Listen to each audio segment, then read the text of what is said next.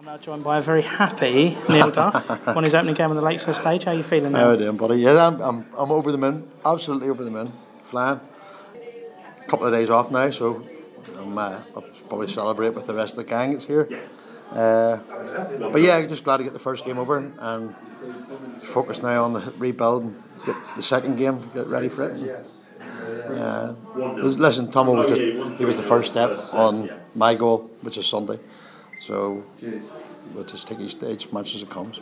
I know you've been waiting for this moment for, for a long time. I know it meant a lot to you up there. You looked quite emotional during the walk on.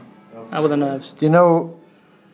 I, I think I spoke to you before. Um, it was hard for me because I had entered Q school, and then with this being delayed, I pulled out of Q school. I didn't bother going. And li- listen, it is what it is.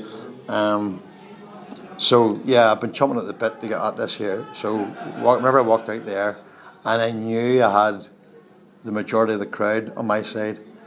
Of course, it's going to be emotional. You're a robot if you don't feel that there. But I feed off that. I feed off that there. That's that's what makes me the player that I am because I can feed off that positive energy. And uh, yeah, I'm over the moon. And I know you're not always a big fan of the slower players because you're quite a quick thrower yourself. So the first set was it just a case of trying to get to grips with the, the speed Justin was playing at? Yeah, I, I hate a slow play. I hate playing a slow player. Um, I think you, do you watch my game with uh, Sean McDonald and Killarney? And like I was on Facebook between throws, just trying to focus and trying to do something. It's, it's not so bad. If it's a floor event, you can stand and watch the, the match beside you, so you don't. You can, you can keep your focus better. Um, but as it turned out, Tomo wasn't that slow, and I think he actually speeded up to my pace a wee bit. But I'd already kind of went in gone, I, I need to just do what I do, let my darts fly naturally, and thankfully they did, and we got there in the end. Now, you chose not to go to Q School in the end, even though you had it paid for. Your next opponent, Nick Fullwell, did, got a tour card, and then got an exemption to play here. What was your thoughts on those players being given the chance to still play? I'm not. I'm not really going to get into it. So I'm not. It's, it is what it is. It, it happened. Listen, I'm just glad that um, Richard and Nick and the guys were able to pull this off, and it's gone ahead.